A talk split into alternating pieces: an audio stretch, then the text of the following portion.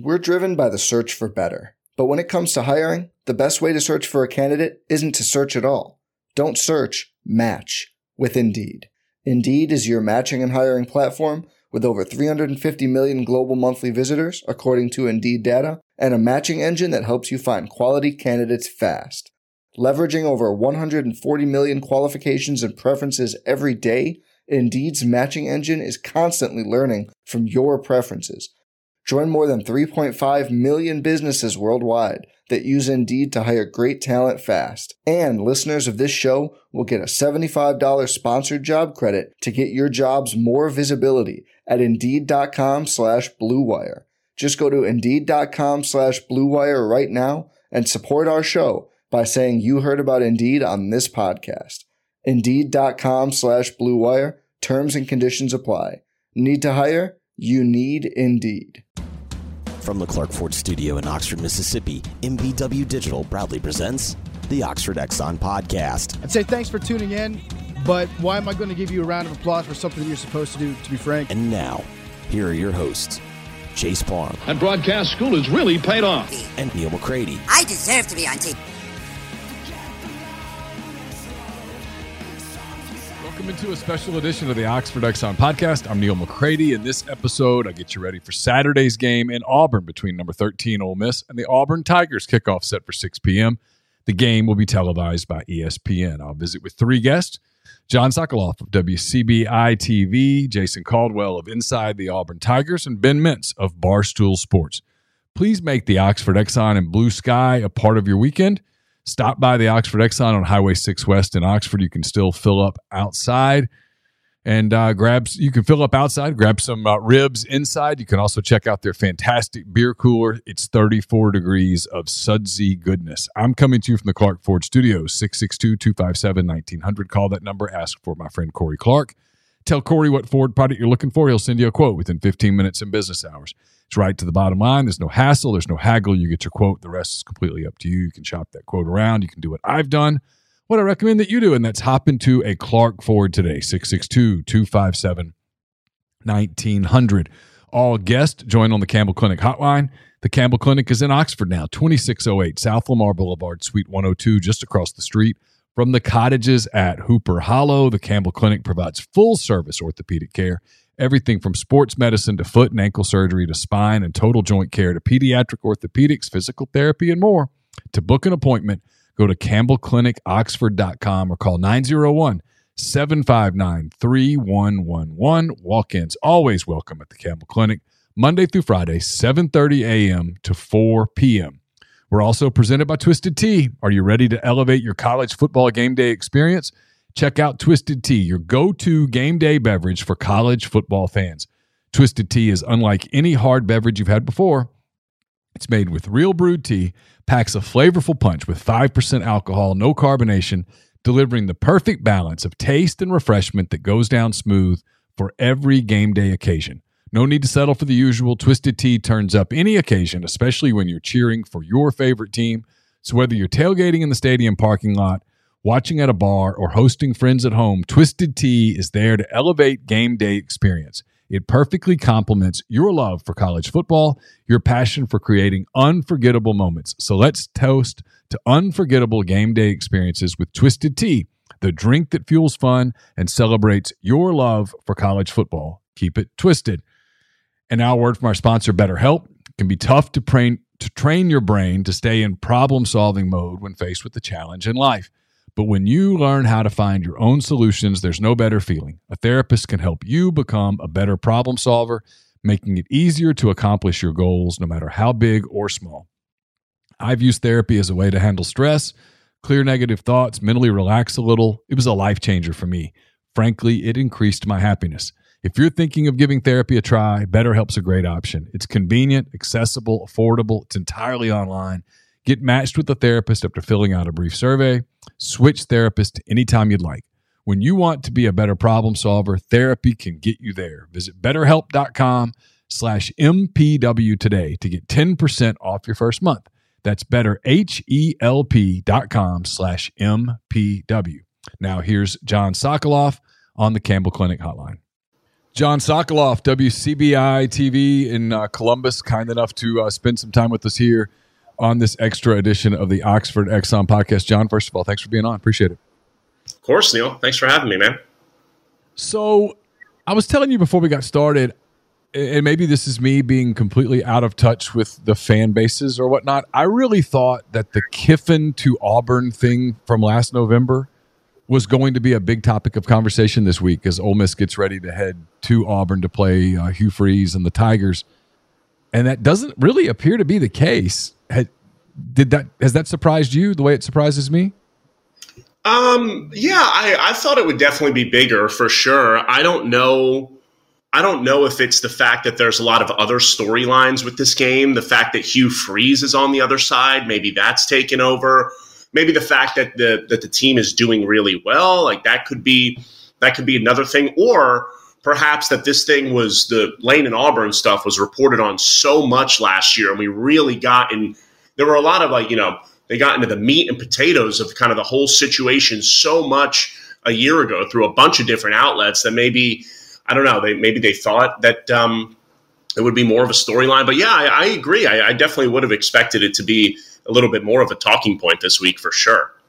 Has it been kind of vindication for you that Lane has talked in some of the national publications and, and, the Los Angeles Times and others about how seriously he considered the Auburn job, how much it was on his mind, that kind of thing? I mean, obviously, you had that report on the Monday night of the of, of after Ole Miss's game at Arkansas before they went to Mississippi State or played Mississippi State that you probably you, probably got written a little stronger than you wished it had been written. But your your reporting, I thought at the time your reporting was on. I thought it was right. Uh, a lot of people thought it was right. And Lane has all but said in some other articles that he didn't go that far, but that it was it was something that it was definitely he was considering and was trying to weigh and figure out what he wanted to do. Well, I think actually what you just mentioned, Neal, is also perhaps another reason why maybe this hasn't been talked about as much as we thought because we had the April ESPN article of him discussing that situation that came out. So, you know, there's, and then the LA Times article a few months after that. So every month, few months, there's been that kind of small refresher with it. So maybe that's why people haven't spoken about it as much because, you know, it, has been in the news cycle. I don't know if vindication is the right word. Um, I just, I don't know. I mean, Uh, like clearly it, it, was a it was probably I don't even want to say a tough situation, but like a big job change, you know, like that. Maybe it was just something that you know was definitely thought about a lot and, and was a tough situation. I mean, we've all had situations before where there's a job offered and you really hardly ponder, okay, do I want to go? Do I want to do this? Do I want to stay? What's best for me? I mean, so so that that was probably part of what what kind of weighed on it there. And I mean, w- w- when you're dealing with jobs that are you know SEC head football coaches where you're making almost eight figures a year. I mean, that's that's got to make it weigh on them even more. So I, I don't know if vindication is the right word, but it, it definitely is interesting that these kind of articles keep coming out. That's for sure. Yeah, I was having this conversation with um, a couple of guys on the beat. We were talking about just how it's the thing that I think the public doesn't understand sometimes because they're so emotional about these topics. But something can be true on a Sunday or a Monday and then turn out to not come to fruition Thursday, Friday, it doesn't mean that it wasn't true on Sunday or Monday. It means something changed. And yeah, if it recovered, like if we did this about the example that I used was if we did this about a businessman trying to decide whether he was going to take, he's an insurance underwriter, right? And he gets offered a job at uh, a company in, in Chicago and he's trying to decide, am I going to move my family from Houston to Chicago? And he takes the job. And then two days later, he gets cold feet. You know, his daughter says, Daddy, I really don't want to move. And he gets cold feet and he decides to ultimately, you know what, I'm just going to stay in Houston. And he calls him back. He goes, I've had a change of heart. I'm sorry. And blah, blah, blah that's never a story. And if it, you wrote that in a story form, people would go, "Oh yeah, shit happens all the time." I mean, yeah. And, but when it happens with football coaches, because it's so there's hundred thousand people at games and stuff, and people are so emotional, they just lose their minds over it. That's not a criticism, by the way. I understand completely why people get worked up about it, but it it's it's a career move, and sometimes people think they're going to make a career move, and then something happens. And I I do think in Lane's situation, it was it was twofold. One, Ole Miss just doubled down on its commitment to him, and two, his daughter, who had moved to Oxford from California, I think looked at him and said, I came here for you. I, yeah. I, I, came here for you. You're going to leave now? And I think that hit him. I, he's a human being. I think it hit him in his heart, soul, and probably led to a change of heart because I do believe that he. Not, it's not even referring to your story. I do believe that on the Saturday that they played Arkansas in Fayetteville, I do believe Lane Kiffin was leaving. I think Sure. the, I think the SEC network people believed he was leaving. Um, I think if you go back and look at his press conference after that game, you can see a guy who was checking out. He was leaving, and I think something changed. And that happens. It happens all the time in multiple fields, but when it happens to a football coach, it's just magnified. There's no doubt in my mind that that he initially really wanted that job and then you know ultimately decided to stay. And, and, you know and that's just life like what you said. I mean that's like i've had those feelings in life before too and, and you can relate to his situation more because i don't have any kids. I can't even imagine what the emotional aspect a kid would kind of bring to this whole thing. But i mean yeah i, I think you're absolutely right. I, I think it was something he thought he wanted and then you know sometimes you know you, you think about opportunities and you think wow that would be a great opportunity. And then it gets like smacked you know smacks you in the face. You're like wow okay this is really in front of me right now. Let me actually think about all of this. And then how you really feel kind of comes out and, and you really kind of weigh everything else. And you know i think Ole miss is is a good situation for him. And i think ultimately it end, it'll end up being the better move for him to to not have taken that job. And I'm not just saying that just because Auburn isn't doing well right now. I, I just think that it, it, he might be you know better fit at Ole Miss than Auburn. I don't know if you agree with that. I, I Jon, I agree with it so much that in 2017, I guess it was no, it was 2019, 2017. Uh, 2017. I get my years confused. In 2017, on the day that Ole Miss promoted Matt Luke from interim head coach to head coach, I led my 10 weekend thoughts on that Sunday with you should just hire Lane Kiffin. Wow. So I've been writing about Kiffin for the longest time. In 2019, when they fired Matt Luke, and it looked like they were going to go do this big search, and I don't know who they were going to hire. Maybe Eli Drinkwitz. I don't who's done a really good job at Missouri, but I was like, why would you not just hire Lane Kiffin? He's a perfect fit, and and he is in so many ways a perfect fit for Ole Miss. It, he he fits he fits Ole Miss in so many ways. Ole Miss fits him in so many ways. They they wanted to be relevant. He made them relevant. I think he wants to be the face of the program. I think he wants to be the focus of the program. Ole Miss does that for him. Auburn would never have done that. Ever, never, ever, never. Ole Miss does it. I mean, Ole Miss, I mean, I always feel like people think I'm picking on them when I say this. Ole Miss lets Ole Miss has turned his Labrador retriever essentially the mascot. Right. Runs out and gets the the tea and comes back and the crowd loves it. Everybody loves that. At Auburn, Juice um, would not have been the mascot. They they have ma- Auburn, Juice would be hanging out in, in, in a club in a club suite before the game with, with peanut butter and some treats. Yeah, he just wouldn't be the. It would it would be different. They Auburn was never going to make Lane Kiffin their program, and Ole Miss has, and it's worked. He's done remarkably well, and um, I, I don't I don't think he would have gotten that there. And it's interesting. So about Kiffin, curious. He obviously took issue with your report that night, and then he kept taking shots at you, and then it was like, okay, well, this will end, and then he still did it. And after a while, something clicked in my mind. I was like, this is more playful than it is anything else. And I, I remember telling somebody, they said, "What do you think about all these these things he does to Sokoloff?" I'm like, you know what? I really kind of think. I think it's a sign that he likes him. And sure enough, he basically said that to you the last time. It was fairly recently. He had done the thing about you did a Jackson Dart tweet the week of I think the Alabama game, maybe. Yep. Yeah, and he came back with this what I first looked really aggressive, like, oh no, you you're a state guy, you can't jump on the bandwagon.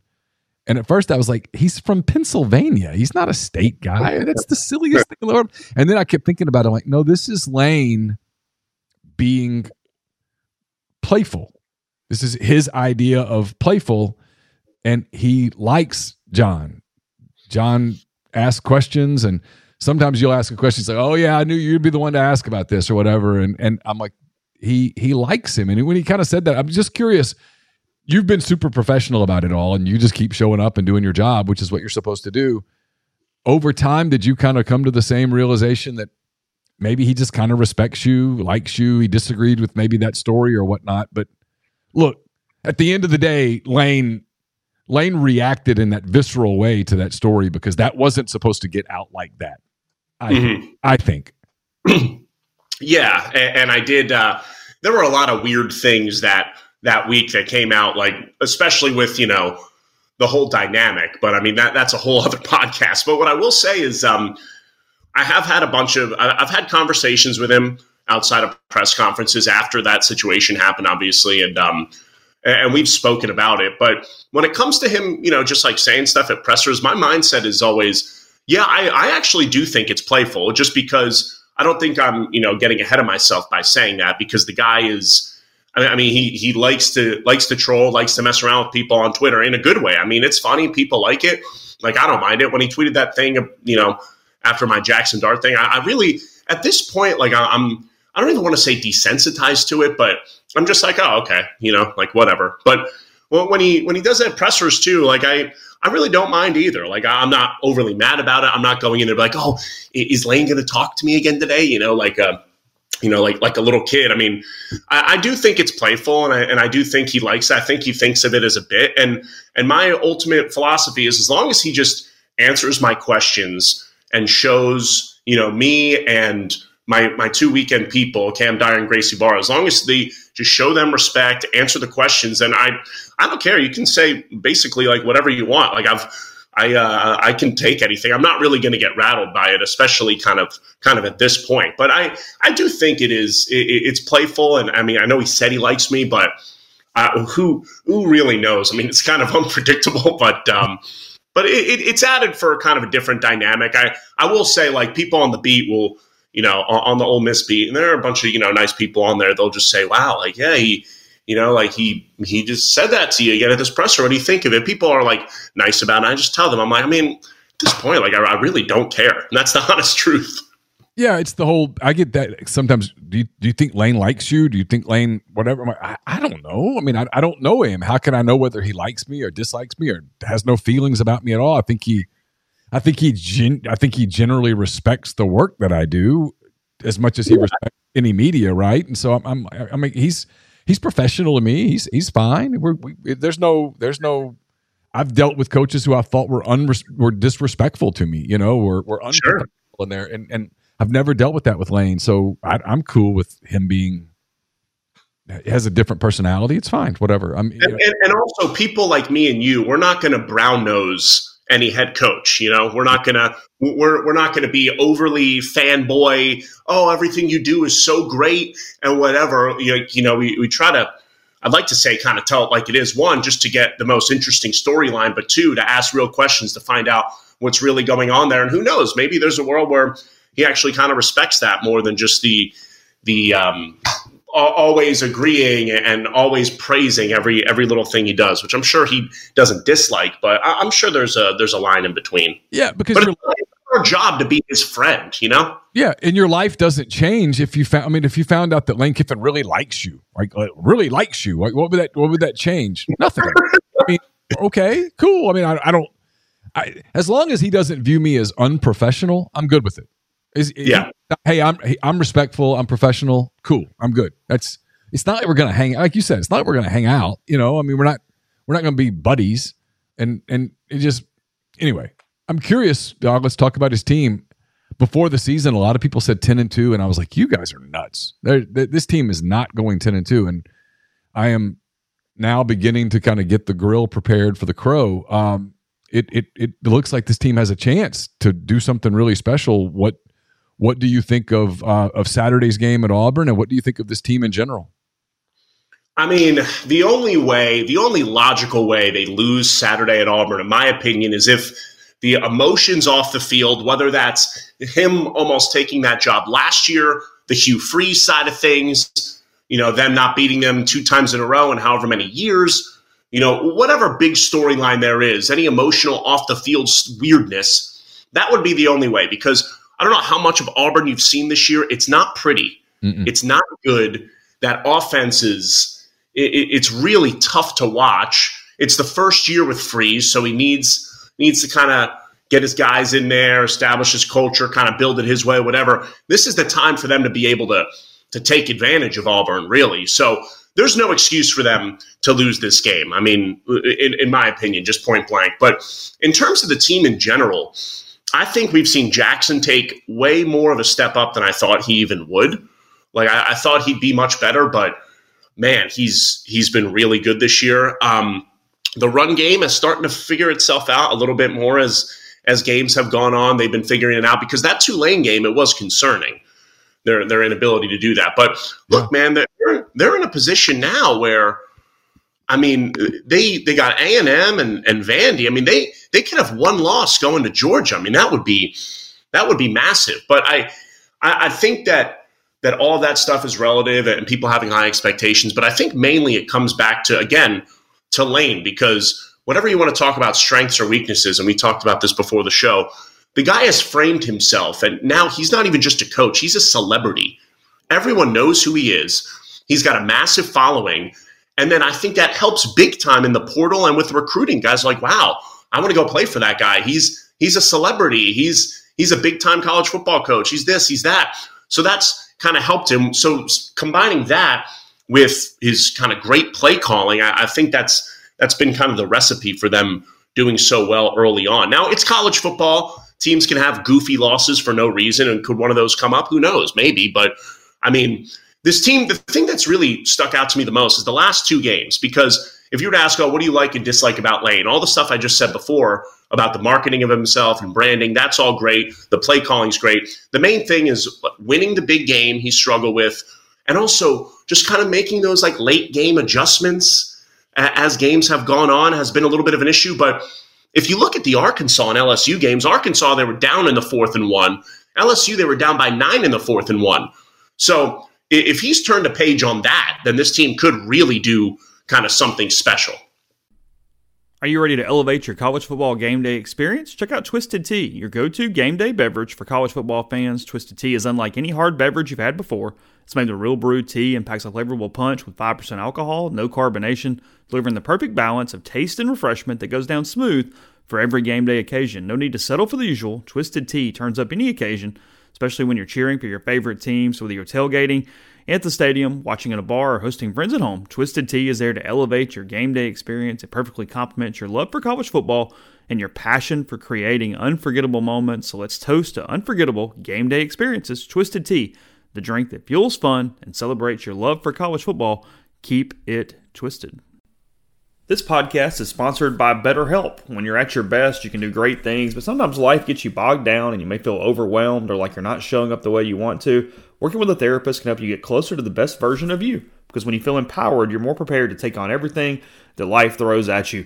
Therapy can help clear your thoughts, and it's great to talk to somebody that doesn't have a lot of preconceived notions. Sure, you got family, you got friends, but maybe they have opinions or emotions that are not exactly what you need right now. So if you're thinking of giving therapy a try, BetterHelp is a great option. It's convenient, flexible, affordable, and entirely online. Just fill out a brief questionnaire and get matched with a licensed therapist and switch therapist anytime for no additional charge. So if you want to live a more empowered life, therapy can get you there. Visit betterhelp.com slash MPW today to get 10% off your first month. That's betterhelp, H-E-L-P dot com slash MPW. I agree completely. I, I, I don't think that – I think because the expectation was that they would beat Arkansas easily, I, I don't think people give enough credit to what they did that night because, you know, they, they, they, they predictably had a little bit of a hard time answering the bell emotionally after that LSU game. You had to be on the field. You were on the field that night. I was too. You had to be on the field to understand just how, or in the stadium. You could. I don't. I don't think TV did justice to it. Understand because I've gone back and watched that game on TV, and it doesn't. It doesn't describe really what I saw in person. That game was emotional. That game was, was. seesaw, and and and there was a moment where LSU goes up nine points that you go, that's it. That's it. that's an L. They're they're losing this. They can't get over this hump, and it looked like they they're not going to stop Jayden Daniels. They're just not. They can't stop them. And and LSU was rolling offensively, and you're just like they're they're, they're, they're that offense is so much better than the Ole Miss defense that they're not going to stop them. And right. Um, yet they did stop them. They got the ball, they scored, got to stop, scored, got to stop, win the game. It was remarkable. And then they come back seven days later, same stadium. You're playing a bad or, or an Arkansas team that's really hasn't achieved that lost to BYU, had just lost to LSU, all that stuff, and and and A and M had rocked them pretty good, and and you play them, and you, I, know there's an expectation in the stadium that hey, this is going to be a 17, 20 point game, and I, I thought it would be. I'm, so I'm, I'm not criticizing. I thought I thought Ole Miss would win handedly, and Arkansas hangs with them, and you get up 17 to 7, and you think, okay, and Lane said this. You know, there's a period where you thought, hey, we're, we're going to run away now. And you don't. You know, they get the long field goal, pulled it within 17 10. You miss your field goal. You go into the half, and Arkansas still in it. And then Arkansas kind of outplays you in the third quarter. And they go up three points um, early fourth quarter. And you're like, oh, this is this is weird. And they were resilient. They got a, a drive, scored, got a stop, scored again, win the game, put it away. And you're like, I don't know that his teams the last couple of years were tough, were resilient. And this one appears to be. And so Definitely. that is a that is something that shows to me growth in him and his staff in their ability to learn lessons from mistakes of the past. Because last season, when they lost to LSU, after that they they only won one more game, and that was at A and M, and that was close. They, and then they lose yeah. to Alabama, and they don't win again. Right? You go get blown out at Arkansas. You lose to a bad state team. You you, you you're lethargic in a bowl loss to Texas Tech. I mean, you, you you don't ever answer the bell again. And this team has shown a different level of resilience, and I give him all the credit in the world because that's that's showing that hey, we learned from what we were a year ago, and we maybe maybe fixed it. Yeah, and I think uh, I think he deserves a lot of credit for that because last year they were up big on on LSU to start and then lost because Brian Kelly's like, all right, like let me let me kind of kind of get my nose really in here and, and, turn the page here. We should win this game, and it seemed like that was going to be similar that Saturday. I think Lane deserves credit for that in terms of turning the page and you know being able to adjust in those late game situations better.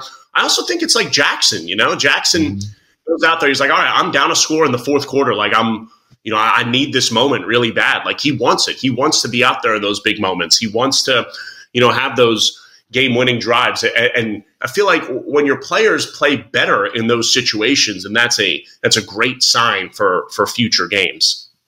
Uh, last couple things. I'm just curious. I know you cover Mississippi State as well.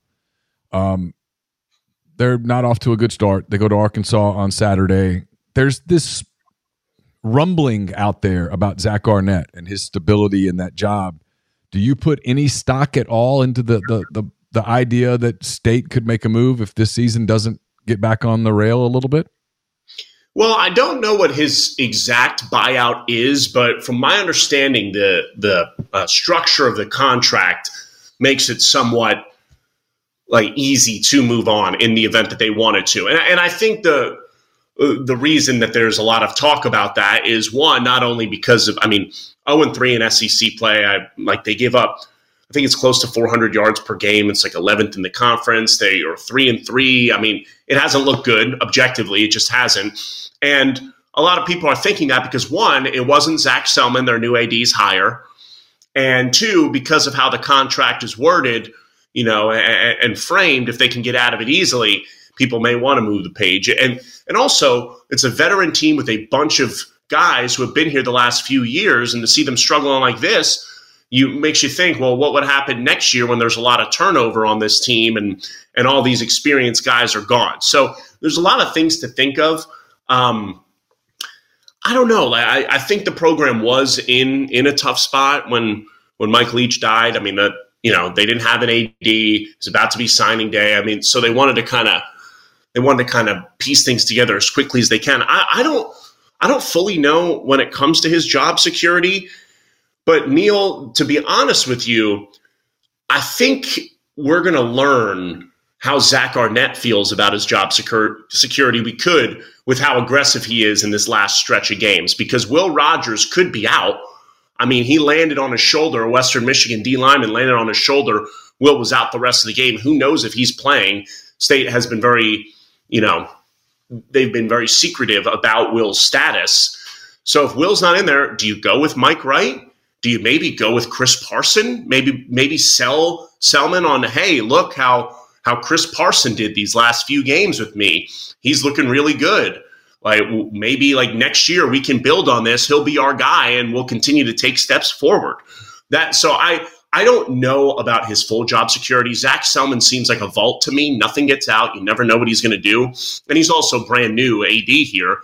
But I, I think the way I, I, would keep a keen eye on how Zach Arnett plays these last six games because I, I think it could definitely you got to cam- campaign for yourself as a coach in yeah. college football. I mean that's big time. So if you go, you know, one and five down the stretch with Mike Wright, there's not really that much to campaign on, you know? It's what makes that game in Fayetteville kind of interesting because for both coaches, it's a big feels like a big moment. Like it's not a it's not a high profile game. Nobody really cares. It's yep. all eyes are on you know Tennessee and Alabama and Ole Miss and Auburn and some of the other games. And you're like, yeah, well, the loser of this game in Fayetteville, from a coaching standpoint, is going to not be in a great place. Like this is a big moment for uh, Sam Pittman and might be a big moment for Zach Arnett because whoever wins it kind of gets to take a breath, right? But the the, yep. the, the loser, the the scrutiny starts to really increase because both fan bases think this is a game you should win. Yeah, and look, if they if State loses that game to Arkansas, you're 0 and 4, and then you've got at Auburn, at home against Kentucky, at A&M, against Southern Miss, and then the Egg Bowl. The only other really guaranteed win after that would be Southern Miss, and that puts you at four wins. So that would mean after that, you would have to win two of your final five games. I mean, that would be, I don't know, that could be a tough ask. So yeah, there is a ton at stake for the Bulldogs in Fayetteville, no doubt, man. And and if they lose that, they're in a really tough position. So if you don't make a bowl game with all the experience on this roster, something's got to change. I'm not saying you know they definitively have to fire Zach Arnett, but I'm sure Zach, Zac Selmon's you know paying close attention to everything and has somewhat of a of a plan in place.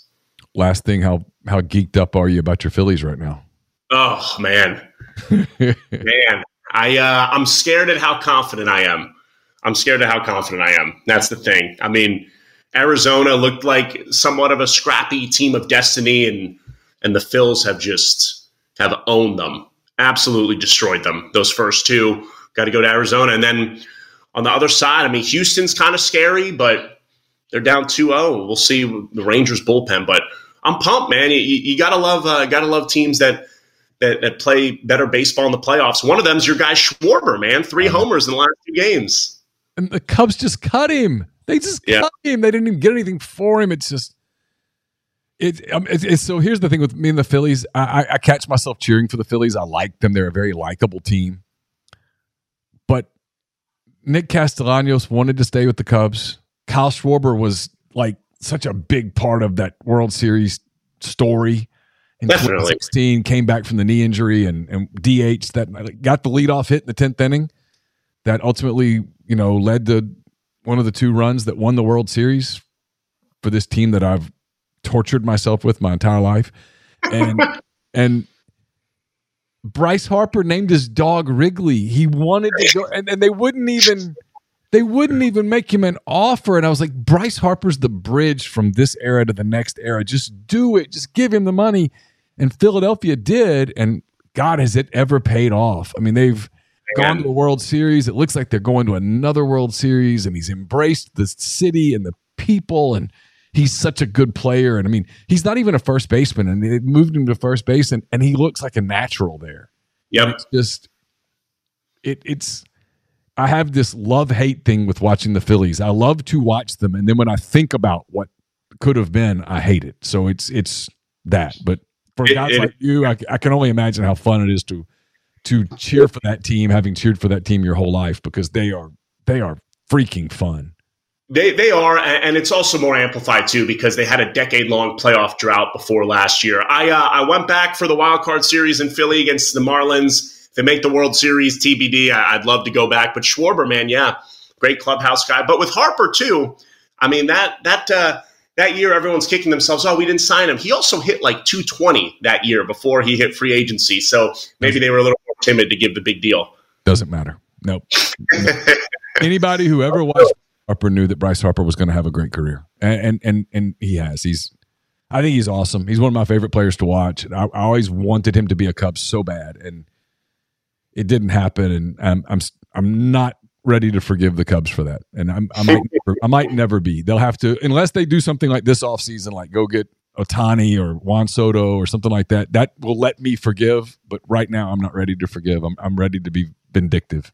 So Cubs, Cubs are in a good spot, man they're in a good spot. Maybe so. Got a good got a good farm system. You got to make it work. Got to get got to get over the hump. But maybe they'll maybe they'll do it. Hey, uh, appreciate your time as always very much. Look forward to talking to you again soon. Yeah, thanks, Neal. My longtime friend Jason Caldwell inside the Auburn Tigers. I've known Jason since we were uh, both on the Auburn beat together back in my days, which was a long time ago. So uh, we've been been doing this a minute. Jason, thanks for joining. How are you? Absolutely, Neal. I'm doing good. How about you? I'm good. So I was just talking to Jon Sokoloff, WCBI, in, in uh, Columbus, Mississippi, and I was asking him this. So I'm curious whether your answer will be different. Is the whole Lane Kiffin Auburn thing from last November? It doesn't appear to be a story here this year, which surprises me. I thought it would be. Has it been much of a story there on the plains? Has not. Not even in the little. Not even in the least. It hasn't really been anything at all. And so, I think I think Hugh Freeze is right had this been the first time he had played Ole Miss, um, I think it would have been a much bigger deal. And then you would have kind of thrown everything in there. He's already been back to Oxford. They've already kind of done all those things. I think it's now made it where, hey, it's an intrigue because of the crossover. But I, I think it's just, hey, hey, it's another SEC game. Better go try to win. And I, it hasn't really been that big of a deal. Before we completely put it to bed, in your your mind, how close did Auburn and Lane Kiffin get to consummating something last year? Yeah, I think there was obviously there was obviously talk. Uh, I think it got to a point where it said, okay, what does this look like for both sides? And then it became a breaking point. So I don't know that it ever went, boom, here it is. I think it probably got close enough, but I think on both sides they they end up going, okay, let's take a step back. And once they did, I know the lane. I, you know, I'd heard you know family with him and, and staying there was a big deal. And then for Auburn, I think they're like, okay, let's let's break this down a little bit more. Let's see what kind of fit we want. Um, and I think it in the end, it it probably worked out really good for both for both situations.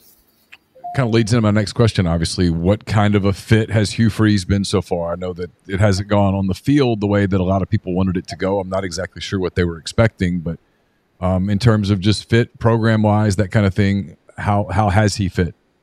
Yeah, it's been really good. Yeah, you're right. The expectations. I mean, the the word fan is fan for a reason. Um, the expectations by some were completely off the charts. I mean, this was not going to be a team that was going to win nine or ten games. I know Auburn. I mean, you, get kind of spoiled because Neal, you know, you saw it 99, 2000 go from a terrible roster that that Tuberville took over in '99 to to making the SEC championship game in 2000. Heck, they went from 92 to 93 undefeated season, went from 2012 to 13. They had had history of doing those things, but those rosters were in much better shape. And obviously, getting Rudi Johnson made a huge difference in 2000 for that team. This team, now when you look at the transfer portal, yes, you can get better, but everybody else is doing the same thing. I mean, you run out Ole Miss's roster, and heck, it's just loaded with transfers, and a lot of other people are as well. It's still a recruiting battle. You're still having to go fight, and they had to do it starting in December. So, they went, in my opinion, I, I told you this this summer, and I think it's backed up. They went from a roster that had no chance to be competitive to now having a chance to be competitive if they play, don't make mistakes, do those things. They did that against Georgia and gave themselves a chance to beat the number one team in the country. Did not do that against LSU, and, and it's a much different matchup for them. And you know, I think Ole Miss is a similar matchup to, to LSU, but you're playing at home, which should be a little bit different. But overall, the fit's been good recruiting has been what I expected to be, which is you've got a guy now that understands recruiting that will go out and and, and he's got a staff that will go out and, and hit the road, and it's important because they know it's the lifeblood. And I, I say this all the time, but if recruiting didn't matter and it was just coaching, then Nick Saban, the minute he walked to Tuscaloosa, they'd have won a national championship year one. That didn't happen. They had to have players, and and so I think it's it. It's just about getting players right now for them. I think people now is like, okay, can we see the next step? Um, can you build from that Georgia loss? It didn't happen last week. Try again this week against Ole Miss. So I, I covered Hugh Freeze for six years. I know him. Um, I know him fairly on a fairly personal level. Uh, we haven't always seen eye to eye on things. We've certainly had our differences, but I, I know him, and I watched his press conference on Monday, and he looks kind of defeated a little bit. He looks tired. He looks kind of beaten down. I'm curious if you can put that into some perspective. Is that you know, when he was at Ole Miss, when he first took over at Ole Miss, he took over an absolute train wreck. It was a train wreck. There were no expectations. The expectation was, hey, will, will you guys even show up? You, are going to show up and play? Okay, well, that's a win. I mean, that was yeah. the beginning of it, right? And then he had that kind of magical first season, and and and and it was a kind of a lovey-dovey deal for a long time. And then by the time he probably would have gotten hard questions about on the field, he mm-hmm. was gone because of the the getting yeah. fired. And mm-hmm. then he mm-hmm. goes to Liberty, where there, there's nobody covers Liberty. There's nobody right. digging into Liberty, and now he's at Auburn, which is it's a big microscope. There's a lot of media. There's a lot of media that ask questions. There's a lot of the, the press conferences take forever, and, and and all of those things. He looked a little worn down. Am I misreading that, or or is he adjusting to a, a different microscope? I, I think he I think he's he looks like that way because of the offense. I think it's because it's been such a difficult transition. Um, because everywhere you go, you go, hey, it's it's worked, it's worked well, and then you come here and you, you, you go, okay, we're building a new roster, and you do that by bringing in a quarterback in the summer who didn't go through the spring. You got three wide receivers that didn't go through spring. Now you throw those guys in there with a group of guys who went through the spring, but it's still a new offense for them, and trying to put it all together. And and meanwhile, you're trying to cover up for a defense that just doesn't have many many bodies. Um, that's been the issue, I think. And I and I asked him after LSU he talked about it again Monday. At, at what point do you go, hey, we've got to be who we are and go tempo and let the offense run and see what happens? They have gone slower. They've slowed it down. It hasn't been a turtle pace because they did do a, a couple of tempo drives against LSU and they worked. They went down for scores. I think they felt like, hey, we've got to try to slow it down as much as possible to protect the defense. Now, hey, it worked against Cal. Really worked against A and M. It was just the mistakes that killed them. It absolutely worked against Georgia. But now you look, you've had an injury up front with Mosiah Kite on the defensive line. You're even thinner on the defense. You're playing teams that are going to score. I think the decision, at, you know, what's happening at quarterback and the offense, and then the tempo or no tempo, that's probably been as much as anything for me going because you know, as a coach, hey, he, he hangs his hat on being an offensive guy, and when the offense doesn't work, then you start going, man, that, that, that makes you feel much different. And I think it's probably been more than that anything. Why has I know you just touched on a lot of it. The offense is it is it as simple as they just don't have that consistent quarterback play to co- sort of make it work? You know, when he was at Ole Miss, he had Bo Wallace, who was a really good decision maker at quarterback, and then he had Chad Kelly, who was a, an underrated quarterback. Frankly, I mean, Chad had a tremendous yes. amount of arm talent, and then even at the end, he had Shea Patterson, and he had uh, uh, uh, uh, Ta'amu, who's still playing professionally. Yeah, Ta'amu, yes. Yeah, he had guys. He, he doesn't appear to have that. At he's got Payton Thorne. He, has got Robbie Ashford. Uh, Thorne's an inconsistent player. Uh, Ashford doesn't appear to be a consistent decision maker. Is it just trying to figure out which one can make it work as much as possible? Yeah, I think the flip side of it is is that you mentioned all those quarterbacks. Run down the guys those guys they had to throw to to me, that's that those Ole Miss receiving corps through those years were full of guys that a lot of wound up are still in the NFL or wound up in the NFL. That's what Auburn doesn't have right now. I mean, you look at it and they, and they brought in some guys to try to find a number one. It hasn't happened. It hasn't worked. Um, and so I think it, it's you know quarterbacks have had their issues. There's no question, but it's been an everything issue. You know, one game you know, uh, against Georgia, Payton Thorne threw the ball really well, and he said, "Hey, we had six or seven balls that could have been caught." Though right now you're having to depend on 50-50 balls because you don't have a ton of guys that can get separation and do those things. And in this league, if you can't get separation and you're depending on 50-50 balls, that's a hard road. Um, but you're, you're depending on making three or four of those a game. If you have seven or eight, right now they're not making any of them. I mean, they're they're not making any of those 50-50 ball plays and – so that's come back on the quarterback. So I think it's been it's been a little bit of everything for the offense. Obviously, quarterback gets all the the brunt of it. I don't think it's all been quarterback play. Um, but obviously, if you had a guy that was just taking over and you know could make everybody better, then that would be a different story. Jordan Hare's kind of been a house of horrors for Ole Miss over the years. I mean, uh, Eli Manning won there once. Chad Kelly won there once, I think.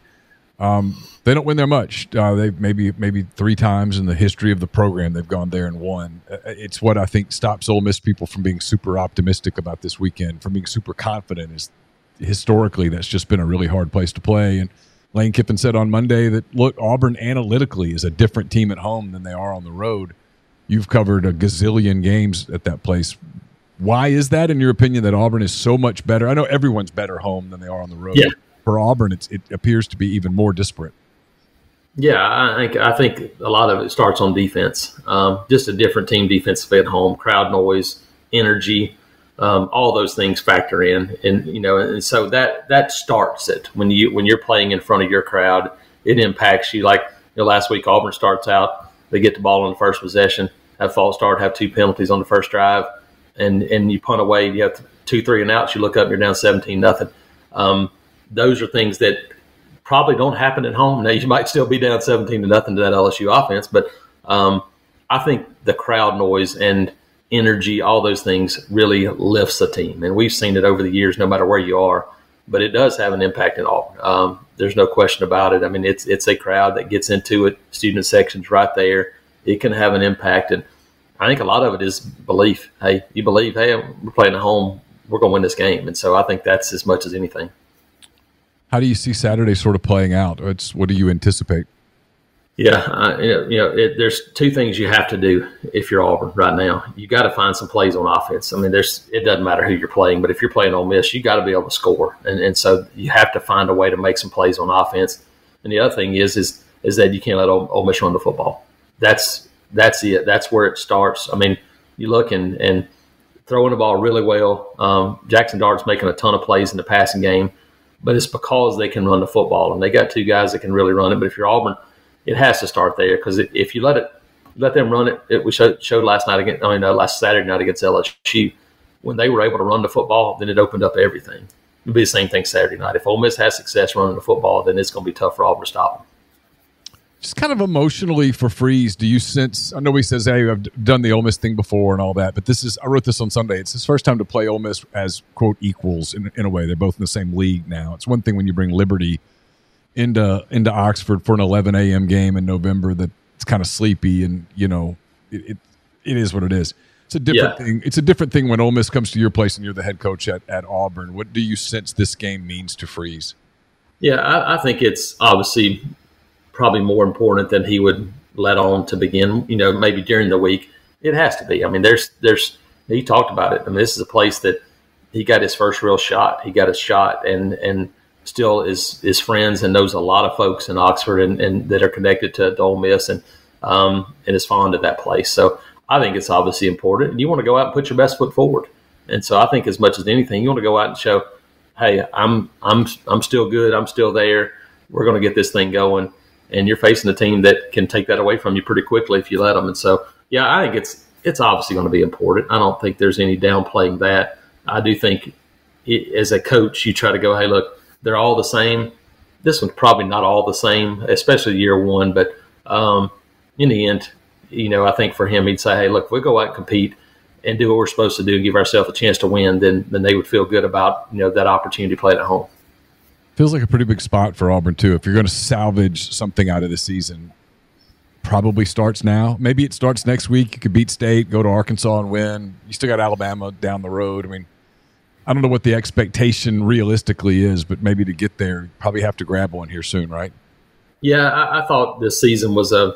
You had three that you go, hey, you probably can chalk those up as wins. They had two of those early. When you talk about you know, New, um, UMass and Samford. You got New Mexico State at the end. Then you have three where you go, man, those are going to be really, really difficult. You've had Georgia and LSU and, and Alabama at the end, even though Alabama at home is always a, an opportunity. And then you had six where I went, I think those are probably games that that, that are gettable, toss up kind of games. You've had Cal and A and M, and now you start a run of those again. Ole Miss is a game that hey, they're ranked, favored, but at home that's a game that if you play well, it's a gettable game. But then you got Mississippi State, Vandy, and Arkansas. You're right. These next, really starting with Ole Miss, these next five games, ending New Mexico State before Alabama, this is really the definition of this first season. Because I thought this was a, a team that could be seven and five, maybe eight and four if things went well. Um, And so you look now and you go, okay, this is your opportunity now to see if you can uh, scratch off a couple of those and get a little momentum because this is a time when you can build a little momentum during the season. We're driven by the search for better. But when it comes to hiring, the best way to search for a candidate isn't to search at all. Don't search, match with Indeed. Indeed is your matching and hiring platform with over 350 million global monthly visitors, according to Indeed data, and a matching engine that helps you find quality candidates fast. Leveraging over 140 million qualifications and preferences every day, Indeed's matching engine is constantly learning from your preferences. Join more than 3.5 million businesses worldwide that use Indeed to hire great talent fast. And listeners of this show will get a $75 sponsored job credit to get your jobs more visibility at Indeed.com slash BlueWire. Just go to Indeed.com slash BlueWire right now and support our show by saying you heard about Indeed on this podcast. Indeed.com slash BlueWire. Terms and conditions apply. Need to hire? You need Indeed. It's only a kick, a jump, a block. It's only a serve. It's only a tackle, a run. It's only for the fans. After all, it's only pressure.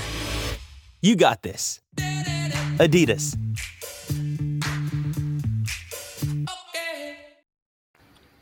Uh, how much do you think he's going to dive into the portal after the season? There are people that are doing the like Joseph Goodman and those type people. He's going to have to do a Deion and do half the roster. That's not really realistic in today's in today's football because of how the, the portals the portal's expensive. I mean, the bottom right. the, the, the top of the portal super expensive.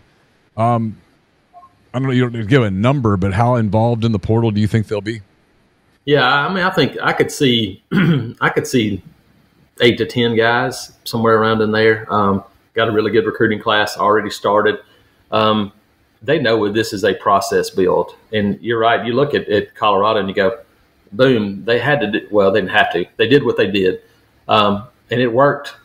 But it worked a lot of reasons because they brought in two legit NFL players along with all those other portal guys. Yeah, it's hard to have. It's hard to have that built into a move. Deion had that at Colorado. If you could, if you're bringing in Shedeur Sanders and you know Travis Hunter, and then you plug in about 25 other guys, you're probably going to be a whole lot better than you were the year before. Um, that's not realistic at most places. And so I, th- I think for Auburn, pass rush, uh, defensive line guys are going to be a focus, I think, for this group. Um, they got to get better at that area. You got to be able to rush the passer, and that's been an issue, issue for them. Then you're, you're going to lose three of these transfer wide receivers you brought in who are one year guys. Got three committed that are that are exceptional right now, but you probably want to have another veteran, so you might delve in that department again. Maybe an offensive lineman or two, but they've done a pretty good job of starting to rebuild that already. So I don't think it's going to be a huge deep dive. I, I think it's going to be, hey, let's go find elite guys that maybe we can get in and bring in that can make a difference more so than let's just load it up again. Last couple of things, uh, and I really appreciate your time, Jason. Um, it, it's uh, it's not many Ole Miss people, but a few starting to kind of look at the schedule, maybe putting the cart in front of the horse a little bit, which is what fans do. It's not a criticism. They look at Georgia all of a sudden and say, "Hey, no Brock Bowers. This might be gettable." You've seen Georgia. You saw Georgia play a game where had Brock Bowers not been on the field, it might have been a different deal. Yeah. What were your What were your thoughts of Georgia? Yeah, it, it is. It's still a really talented roster. There's no question about that. This is not the Georgia that we've seen the last two or three years. They're just not as good up front defensively, in my opinion. They're still good, and their defense numbers are still right there. But I mean, Auburn ran for over 200 yards against that Georgia team without much of a passing attack. Um, offensively, um, Carson Beck is a guy that has some arm talent. They've got some guys outside that have stepped up and made plays, but they don't run it nearly as well as they have. It's hard for this team to line up and just run the ball. No, I think Georgia is. I mean, we've seen it. Um, I mean, they've given up some yards, given up some points. Know, they've scored some, but all of a sudden you take Brock Bowers out of the equation, and, and it's a completely different offense, in my opinion. Now, Oscar Delp's pretty good, and people will see that. I mean, he's not nobody's Brock Bowers, but he's pretty darn good. He'll give them some of those similar things. But I, I think I think Georgia is a team now that is very gettable for an Ole Miss because of their ability to score. Um, it could be a really interesting game. Last thing, we'll put the uh, cart right back with the horse. What's your kind of thoughts on what happens Saturday? Yeah, come back and forth, and uh, yeah, it's it's hard right now to to see Auburn being able to score enough points. Even though I think I think they can win the game, I think they to do that they're going to have to go. Hey, it, it, it may be in the mid 30s, but you have to count on the defense to create a couple of turnovers. Jackson Dart hasn't done much of that, but this Auburn defense has forced a few of those. So, yeah.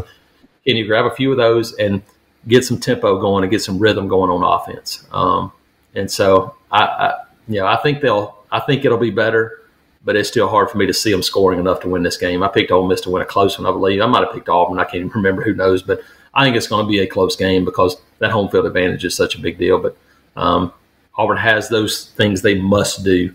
Um, this team can't overcome, you know, turnovers, penalties, those things. They have to play pretty clean to have a chance to win. Jason, is always great visiting with you. I appreciate it. Thanks, Neal. Appreciate it.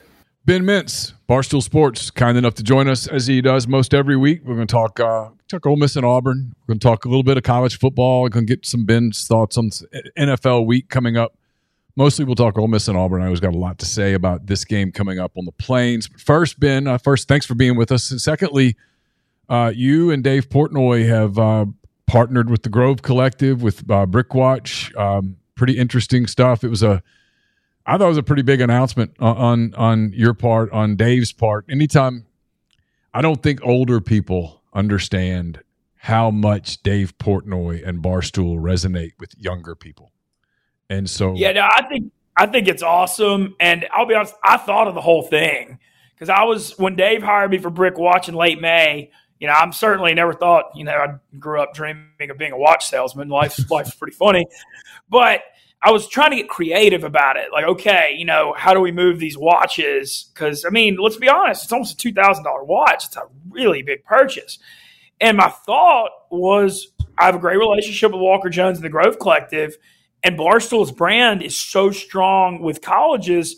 Why don't we try to do something to take advantage of our brand that can help the schools because we're already so strong there? And I went to Walker Jones about it and he loved it. And I went to Dave about it and he loved it. And the coolest thing was Dave came all the way down to where the Grove Collective gets a thousand. And at checkout, these watches are nineteen nineteen. So Dave's only getting nine nineteen and the Grove Collective's getting a thousand dollars. And you know, it's uh, I stuck my neck out on it, as did Dave. Uh, the, the the goal. So if we sell fifty, which I think we're going to do, if we sell fifty, Barstool College Football Show with Dave, Big Cat, Brandon Walker, Casey, myself uh, will be, I believe, in the Grove for a game next fall. Uh, I mean, I want it to be the Georgia game. I'm already chirping about it behind the scenes because I know how fun that would be. Dave's all about it. Uh, current update on it: we're almost at the exact halfway point a weekend, which I think is great. You know, I, look, I appreciate every single purchase. I'm giving phone calls. If you're interested in supporting this, DM me on Twitter or Instagram. I, even if I know you or not, I'll reach out, give you a phone call. Uh, and even if you're not buying, if you're just interested and want to say hello, I'll call you and say hello and introduce myself. Because look, sales thing, I mean, that's a big commitment, man. I appreciate. I mean, we're talking 2K. You're talking house payments, car payments, etc. So anybody that's uh, willing to support Ole Miss, the Grove Collective, Dave and me. Uh, I just want to say how much I truly appreciate it. And uh, I think we're on the right track. Like I said, I mean, we're almost at the halfway point. You know, analyzing it from the 10 foot pole view, I thought selling the first 20 to 25 would be pretty easy. And the hardest part part's going to be getting to 40 because I kind of, you know, I have a lot of connections. I've made a lot of personal phone calls to get to where we are. But I think once we get to 40, getting from 40 to 50 is going to be real easy because we're going to be close. So uh, I'm trying to really turn it up this week. Uh, I've got a big, big one uh, announcement on social media coming in the next day or two uh, that I think is going to really start up big old Miss figure. So hopefully that's going to get us more momentum. But as I said, last thing, DM me at Stool Mitzi, Twitter, Instagram if you're interested. Uh, I'll give you a call, say hello, and uh, we can talk about it. Take a break in the pod, podcast about Hill Creamery, johnstonhillcreamery.com, offering all their tailgate packages to you this football season. Vanderbilt coming up next week, Texas A&M in a couple weeks. Big games, great games to tailgate. If you're a Rebel, you can pick up right there at Chicory Market. You just specify what game you want. What day you want to pick up, Friday or Saturday, and Johnston Hill Creamery can help you out. 10, 20, or 40 is how many people they can feed. They've got great charcuterie trays, artisanal cheese trays. They got the feta dip, the pepper jelly, the crudité, the cookies, the brownies, great stuff for kids. The cheesecake dip, it's a huge favorite. So many options there. But Johnston Hill Creamery, again, you can order right there online at johnstonhillcreamery.com com. Podcast also brought to you by Prime Shrimp, primeshrimp.com. Seven different flavors available for you. A couple of my favorites are the New Orleans style, style barbecue, the signature. It's a great garlic flavor on that, as well as their full meals in a bag. They got the garlic herb butter, they got lemon cracked pepper, they got French quarter Alfredo. So many options with Prime Shrimp. It's a restaurant quality shrimp from the New Orleans based company. They also have their two pound bags of individually frozen shrimp like what's at the grocery store, but a higher quality shrimp there again from Prime Shrimp. So code RG 25% off. You buy five pouches or more, stock up with your favorites, try some different things. Code RG primeshrimp.com. Podcast also brought to you by G&M Pharmacy 662-236-2222. They deliver locally in the Oxford area and they offer MedSync. For your prescriptions the same day each month and take care of you. They also will let you transfer your medications. Don't have to stay with those big box pharmacies. You make one phone call, they take care of the rest. That's G&M in Oxford, 662-236-2222. Podcast also brought to you by the Ole Miss Athletics Foundation. Season tickets for basketball on sale, men's basketball under Chris Beard, women's basketball tickets as low as $50 per season ticket for the preseason 12th ranked Lady Rebels. They also have their season tickets available for baseball going on. You can get renewals, get your season tickets for baseball coming up here in the spring, and then the uh, Tad Pad game, Tad Smith Coliseum in November. Ole Miss basketball, men's basketball back there against Sam Houston State. It's not on TV, it's not streamed. You got to be in attendance to see the game. They have VIP packages, got a lot going on that night.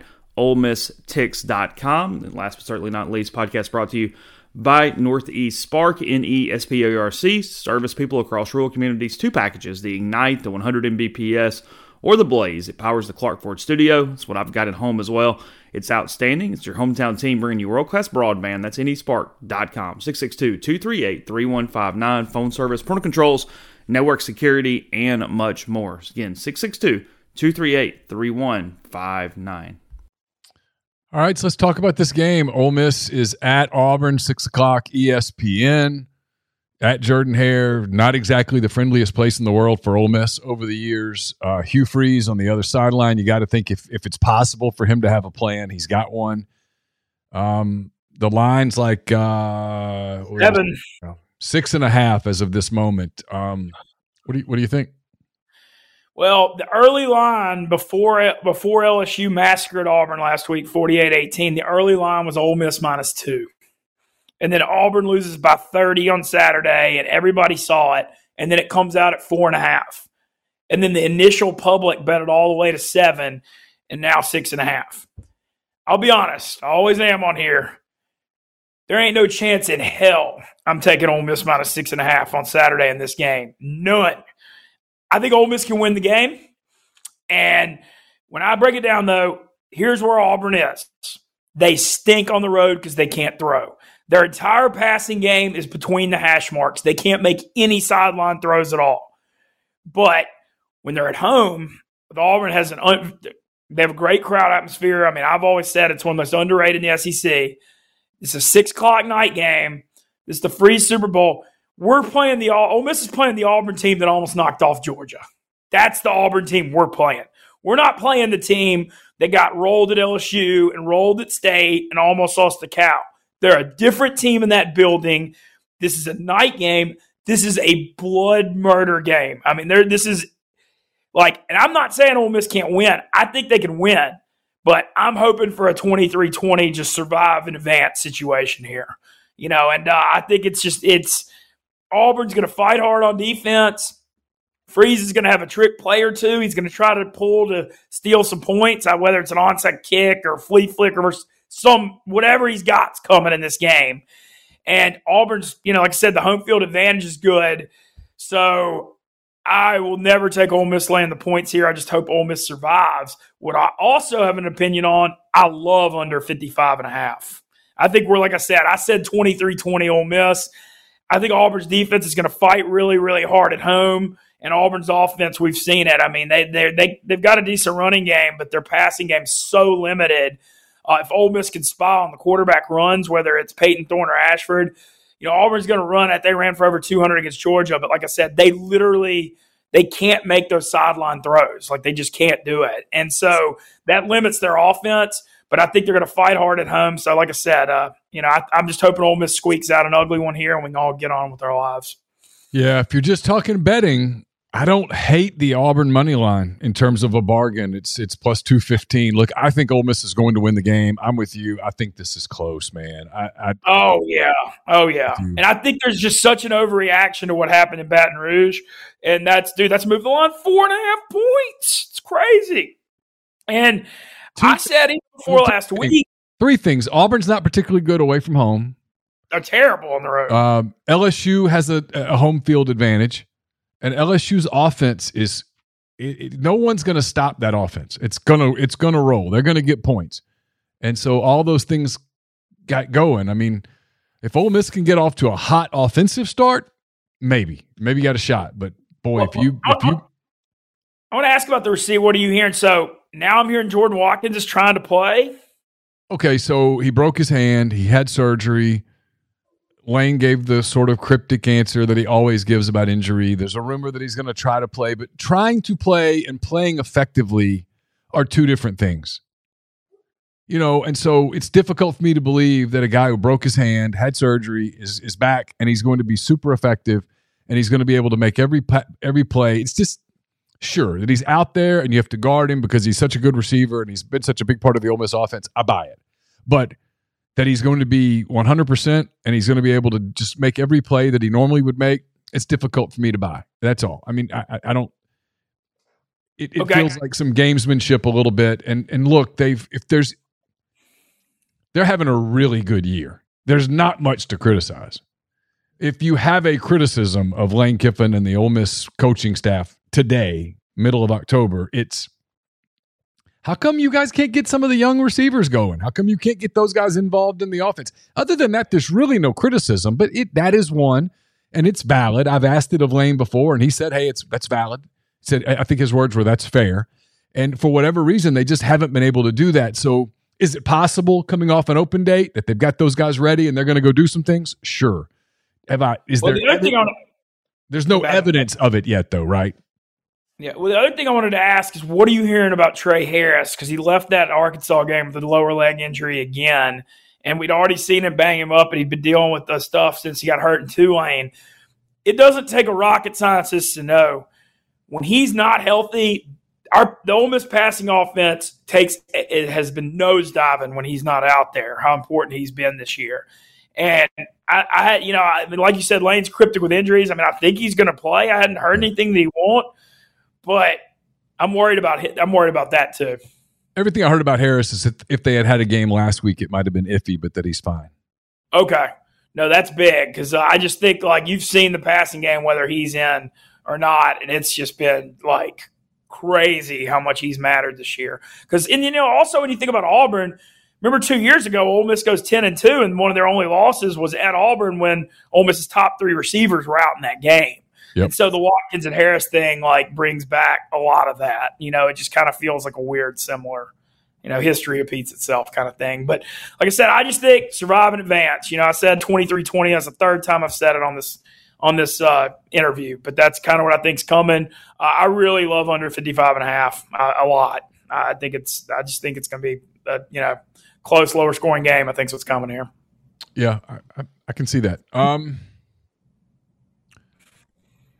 kind of around the SEC a little bit. There's some other intriguing games that that certainly have some interest. The one that really comes to mind to me is Tennessee at Alabama. I know Ole Miss people are just waiting for Alabama to lose a game so that maybe they'll lose a second game because they're trying to figure out a way to position themselves to Atlanta in a world where they they beat Georgia. But I don't think this is it, Ben. I, I, I don't I don't think they're I don't think Alabama's losing to Tennessee. In fact, I think Alabama's rolling Tennessee. Yeah, now Bama, the gambling stuff. Bama's my play of the week. I think they're going to beat the crap out of Tennessee. I mean, I don't even think like think about this rivalry.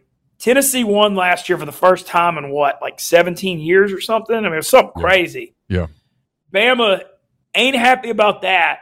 And then you, I don't know if anybody's watched Tennessee play this year, but that Florida effort on the road their offense stinks. It's crazy. I mean, it shows how good Hendon Hooker and those receivers were last year.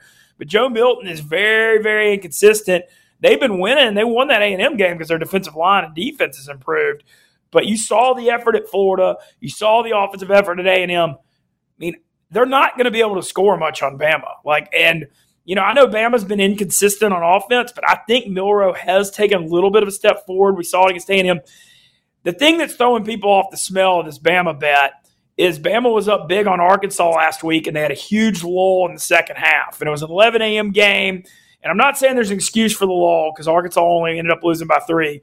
But it was like Bama got up big and they kind of put their foot off the gas and they, you know, they barely they got it in the locker room. They, they I, and here's the other thing though is Arkansas's improved a little bit on defense and they're better on defense than than people think they are. And and you know they played Ole Miss pretty well defensively and then they played Alabama pretty well defensively and they they hung in it just long enough for KJ to make a couple of plays and the next thing you know, like you said, they fell asleep up at, at the, it was 21 to 6 at the half and they went in and they're like, we're done. We got Tennessee next week. And the next thing you know, it's a football game. But, exactly. But I don't think Tennessee's as good defensively as Arkansas is. I, I, I know that sounds crazy.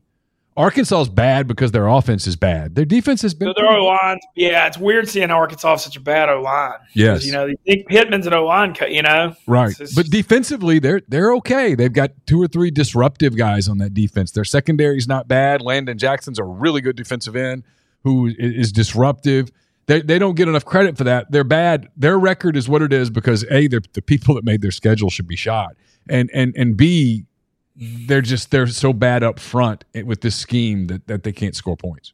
Yeah, well, I just my thing is Tennessee's offense. I mean, I saw what happened at Florida. I saw them saying, I mean, I, I Bama 34, 31 or 34 13 Bama was what I got here. I think Bama, this is you're going to see a huge effort. They're going to kick the crap out of them.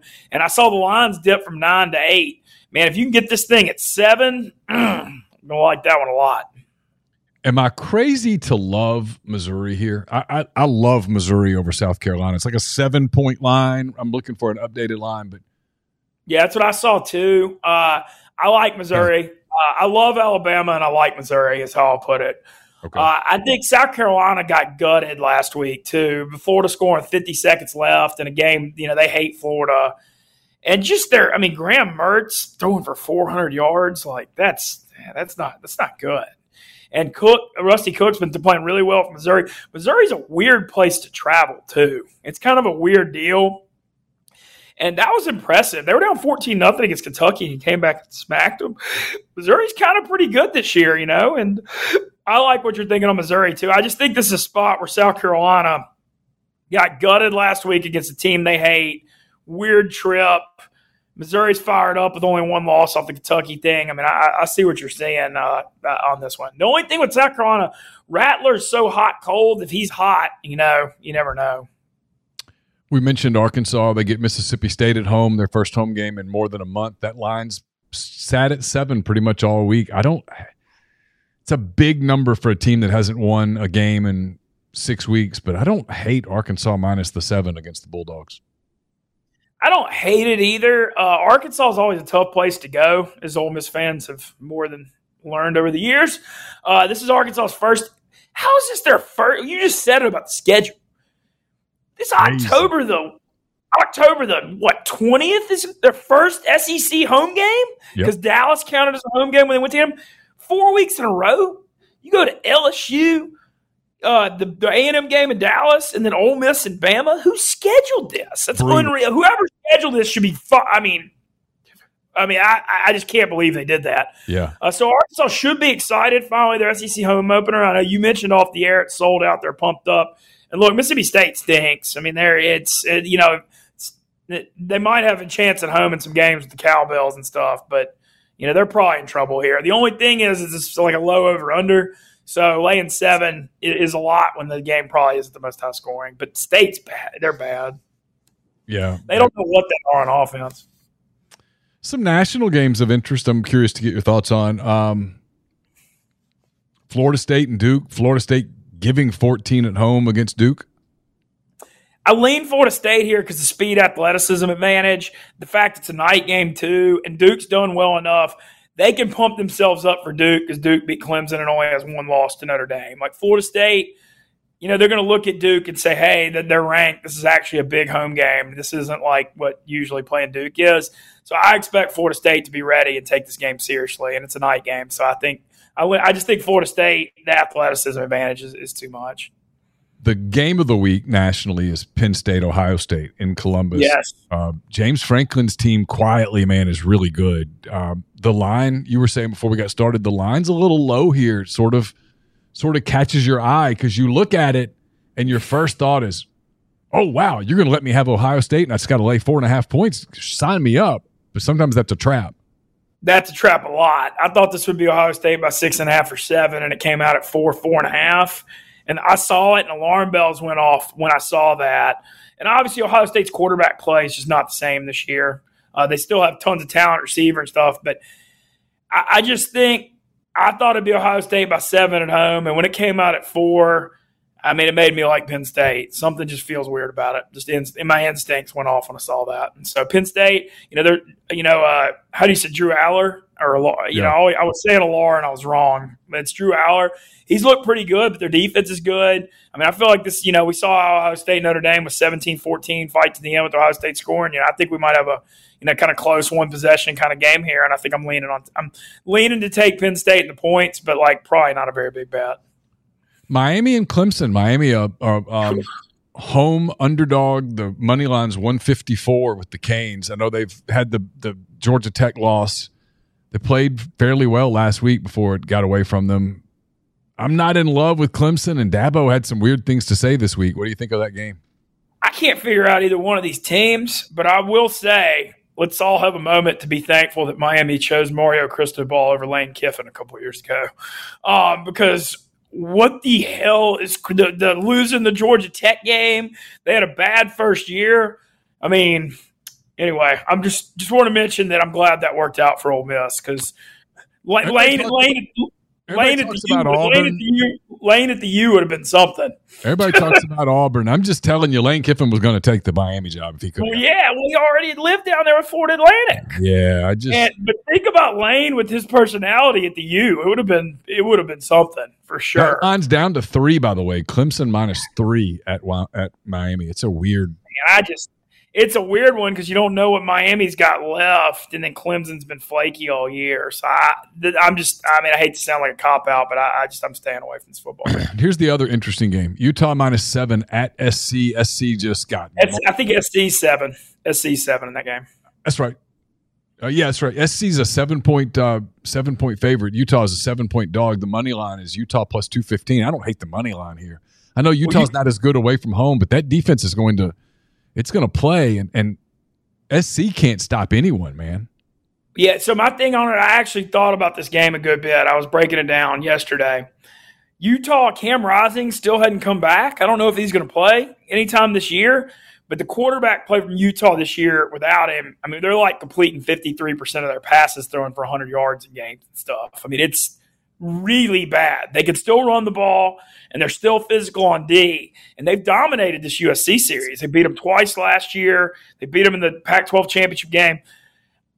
The fact that USC was seven after they just got blown out by 28, you know, I couldn't, I don't know. I can't figure that out. My opinion is the under 56 and a half.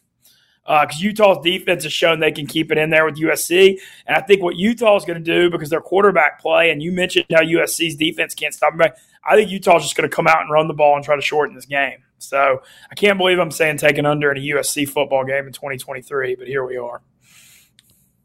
You want a crazy, you and I talked about this a minute, a crazy potential upset. Just What's that? Potential upset. Oh, yeah, yeah, we're going to get it. We talked about it, yeah. Texas goes to Houston. Houston can score a lot of points. Texas gives up some points. Look, I think Texas is going to win. But I don't think people completely comprehend how big of a Super Bowl this will be for uh, for Houston. It will be it will be like Tulane getting Ole Miss in their campus stadium on steroids. This game is It'd be like. Tulane getting LSU in there. Is what it would really be like. Can you imagine how juiced that place would be? So that's what Houston's going to be like for Texas coming in. They're one shot. Texas leaving for the SEC. Houston's now in the Big Twelve. They just had that emotional win over uh, over West Virginia. They're going to let it all hang out, nothing to lose. This is a scary spot potentially for Texas. Yeah, I agree completely across the board. This is Houston Super Bowl. Behind the scenes, Texas and Oklahoma had been kind of blackballing Houston from getting in the Big 12. Houston's been trying to get in there forever, and they had the money. They had the money. They have the resources at Houston, and they wouldn't let them in. And they finally get in when Texas and Oklahoma are leaving. And I think it's fascinating here, too. This game's not being played at NRG, the Texan Stadium. This is on campus at Houston, which is a smaller stadium. Uh, I love Houston plus 23 and a half. This is their soup. This is the biggest game ever for them. And I know Houston's not great, but at home they can fight. Uh, and I'm even like, this is crazy. There, I've seen the money line at 11 to 1. I've even seen it at 13 to 1. Look, when I say I, I'm going to put like 25 bucks on it, I'm not getting on here saying Houston's going to beat Texas. I'm getting on here saying there's a chance Houston could beat Texas because of how big a game it is. And at 11 or 13 to 1, that's good enough for me. Yeah, why not? Right? That's it's at eleven hundred. Yeah. What I'm looking at right now, plus eleven hundred. Yeah, but no, the 23 and a half is ridiculous. I, I, mean, I expect Texas to probably win this game by like seven to 13 points. And no, Vegas expects Texas to win. The, the money line on Texas is minus 2100. So, well, Texas is just so public, though. You know, they're just a public school and brand. But I think this line, I mean, like I said, I, I, think it should be like Texas by 13 or 14, and it's 23 and a half. So we're, we're kind of, it's a pretty, pretty big difference from where I'm sitting. All right, let's roll through this NFL slate a little bit. By the, by the time people hear and see this, Jacksonville and the Saints will have already played. So we'll get to the Sunday games. Uh, Detroit is at Baltimore. The, the Lions a, uh, a three point underdog. I, am leaning Detroit here. I, I, was always going through a thing where I couldn't trust Detroit on the road, but I was liking them at home. But they've proved me wrong. They won at Green Bay to end the Rodgers thing last year. They won at KC Thursday night. I thought that was a trap spot in Tampa last week. Tampa off by. They went down to Florida. They took care of business. And then also Baltimore's four and two, but it feels a little fool's goal four and two. I don't think their offense has really clicked that much. And then the weather report doesn't look bad. Like golf stinks in really bad weather, but the weather report doesn't look bad for this one. So I'm leaning yeah, mid, Detroit plus three. Mid sixties and sunny in Baltimore on Sunday. Uh, Baltimore could win by three too. You know, yeah. getting the three matters. Like Baltimore could win close, and that could that could matter. Uh, Buffalo's at New England. The the Patriots uh, a nine point home dog. They're bad, man. They're bad. Now Buffalo did not look like world beaters last week, so nine points is a big number. But ooh, the Patriots. Yeah, y'all know me. I never take road favorites. That's my, how I don't bet. But I think this is a spot where you're going to get a huge Bills effort. They hate the Pats. The Pats owned them forever. Buffalo played bad on Sunday night. They overlooked the Giants with Tyrod Taylor playing and their offense had the Bills are very erratic, man. They'll have games where you saw it against the Jets, you saw it against the Giants. You'll see, you know, games where they're scoring 13, 14, 16 points, and then they come out and score in the 40s. I think it's got to do. I'm not a big Ken Dorsey fan. I think I don't think he's a very good OC. Um, but I think that's kind of what it is. I think the play calling's a little on. They like last week. They like James Cook's like running really good the first couple plays, and they just abandoned the run for no reason. I don't know. Regardless, I expect a big effort from them off looking bad Sunday night against the Giants. They hate New England, and so very rare for me to say I like an eight and a half or nine point road favorite. But I, I think I think Buffalo will always be fired up to play New England because of the, the, history in that that division. Commanders go to the Giants. Uh, New York's a uh, two point home dog? I got I've thought about it all week and I have absolutely nothing to say whatsoever on this game. Maybe under 39 and a half if I was like desperate. Daniel Jones is supposed to come back. Um, I bet th- I just this mm. tough one. Uh, a game that I know you're interested in. Cleveland uh, was your big pick last week. You nailed it. Cleveland, a three point uh, road favorite at Indianapolis. The Colts without Anthony Richardson. Yeah, yeah. Well, the thing about Cleveland, look, I mean, I'm very, y'all see me on here, like on Twitter, when I'm getting killed in gambling, I mean, I'm just like, hand up, I was wrong. Like, come laugh at me, whatever. You know, we all go through it. But man, I woke up last Sunday morning, Neal, and I was analyzing those games. And that San Francisco line went from six and a half to nine and a half for 10 when I saw Watson was out. And I was like, hold on, let me check this weather report real quick. And then I saw it was real bad in Cleveland. And the number one preaching that I've always heard, like there were a couple gambling things I was taught when I was like, I don't want to say how old I was, but it was when I was a little younger, probably than I should have been. And the, the two lessons I always remember that I was taught by a gambling mentor everyone overreacts to Sunday night and Monday night. If you look great on Sunday night or you look terrible on Sunday night, the next week is a huge overreaction because everybody sees it. And nobody's looked better than the Niners did in that 45 10 Dallas thing. Yeah. And then cross country, one Eastern kick, awful weather. I was like, the alarm bells just went off Sunday morning. And I tweeted it. I said, Fortune favors the bold or I'm an idiot. Cleveland money line. And then I did a whole tweet that San Francisco is the rattiest public road favorite of the year. And then Cleveland, the funniest part, I don't know if y'all saw that video. Cleveland's kick or San Francisco's kicker pushes a 41 yarder right at the gun. Cleveland won 19 17. And I celebrate and I didn't realize Robbie Gould wasn't the Niners kicker anymore. And I was like, yeah, Robbie Gould missed that kick. And everybody's like, dude, Robbie Gould's like sitting at home as a free agent. well, I may have not known who kicked, but I still cashed this but ticket. But God missed it. You made you cashed the ticket. Yeah, I didn't care. But Cleveland, that was one of my favorites ever. Uh, but as far as Cleveland minus three at Indy this week, sort of like Indy. Uh, you know, I, I, the thing is, Richardson's out for the year, but Minshew's not bad. And uh, Cleveland's going to have Watson back this week. You know, honestly, in this game, the over under is 39 and a half. It's a dome game. Watson plays a lot better in the domes, like going back to his Houston time. I actually like the over here. Uh, I really like the over here, 39 and a half. Uh, I think Cleveland does have a really good D, but like it's different when they're playing in that crappy weather. Uh, so I, I, lean over, and uh, I, like over a lot. Then I lean Indy as a three point home dog. Okay. Uh, Falcons and Bucks in Tampa. The the Bucks laying two and a half, trying to bounce back after that loss to the Lions. Man, I got nothing on this game, but I will mention that the I've been saying it all year. Wins Taylor, you know, Ridder threw three picks at home last week. Whenever Atlanta puts Taylor Heinicke in, start betting their overs, and Atlanta's going to get a lot better because Heinicke's a hell of a lot better quarterback than Ridder. And I know they're trying to take a long look at him because he's their second round guy and all that. But I'm just when I'm telling you that if they put Heinicke in, Atlanta's going to be a lot better team. So I'm waiting on that. Raiders at the Bears. Raiders a three point favorite in Chicago. Look, the Bears lost Justin Fields. They weren't very good in the first place. The Raiders, they're not good, but they do beat the teams they're supposed to beat. Yeah, I, I'm, I'm not like I said, I'm not a road favorite guy, but I'm Raiders minus three or nothing. I actually like under 37 and a half because I think this is gonna be a crap fest. So I'm going. I think I'm, I'm leaning under here. Seattle uh, back at home, they're laying seven and a half against Arizona. The Arizona thing, they came out fighting hard early in the year, you know, and I respect their professionalism.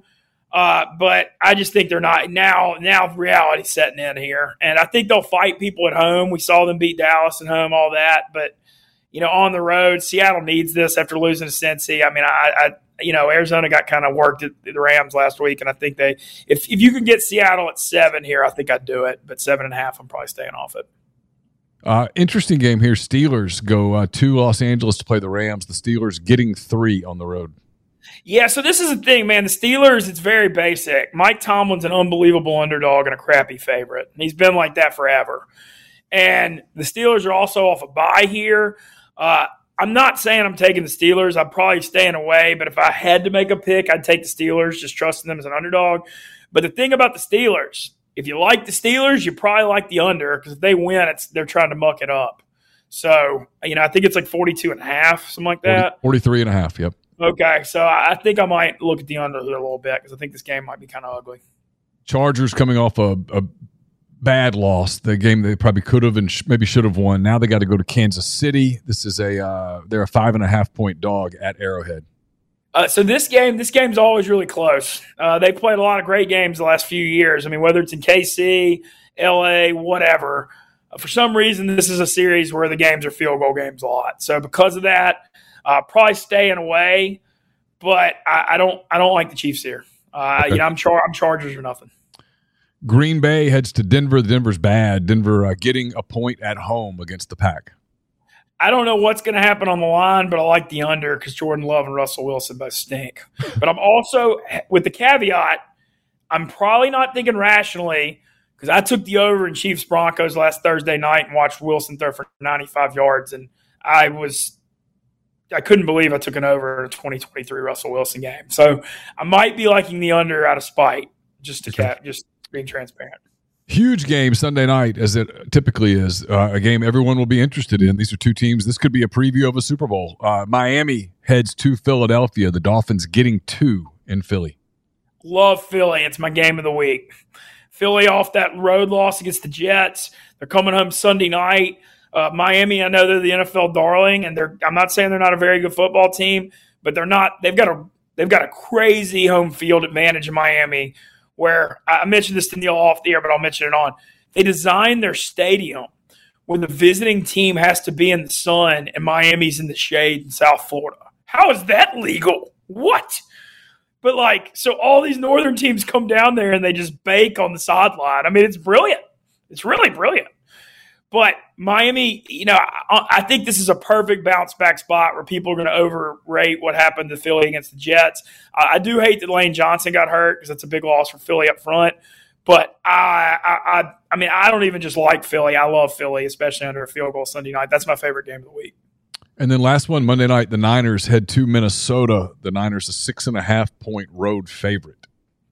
Man, I don't have anything on the line, but I like the over. I, I think this game could get a little wilder in the dome. And uh, after, I think the Niners' offense, you know, they're going to really try to get Purdy and the offense on track after how ugly it was in Cleveland. However, the thing is, man, everything went bad for them. Deebo hurt his shoulder. McCaffrey's probably out this week. Trent Williams got hurt. I mean, they really got banged up in that game. So I, I kind of need to see the injury report a little bit. But I kind of my instincts are saying uh, that that you know I, I think it, after after that crappy game in Cleveland, maybe you see some more points here. All right, last thing, Ben. Back to Ole Miss as we wrap. If I tell you Ole Miss beats Auburn on Saturday, whether it's by one point or fifty points, does that do you start doing the 11 and 1 dream? Man, I ain't got no 11 and 1. I mean, uh, I don't want to sound like that. I mean, you always dream and they play the games, but if the Georgia game was in Oxford, Mississippi, sure. But the fact that it's not, I mean, I look, I'm not saying Ole Miss can't compete at Georgia. You know, they play the game for a reason, and I know Georgia may not be as good on offense as they've been, but I mean, they haven't lost in when's the last time Georgia lost? It's been a long time. That's what I'm saying. In Athens, I'm not doing the 11 win. I'm doing the 10. I'm doing the 10 and 2 dream if they win though. And uh, 10 wins two out of three years for Lane would be pretty, pretty, uh, pretty much something that's never been done in Ole Miss in school history. So. Listen, it would it would put Ole Miss firmly in the spot of the third best team in the conference. I mean, it's it a would. shame. Well, I had ten and two would be playoffs in the twelve team playoff too. Yeah, so yeah. Well, and that would be part of the talking point is that next year is going to be Next, but no, I'm, really I'm not. I'm, i will not be discussing the 11-1 dream. I, I look, Ole Miss. Look, they could win in Georgia. I'm not saying they can't. They play the game for a reason, but I got to see it. Ben, as always, thanks for your time. I really appreciate it. Hope to see you soon.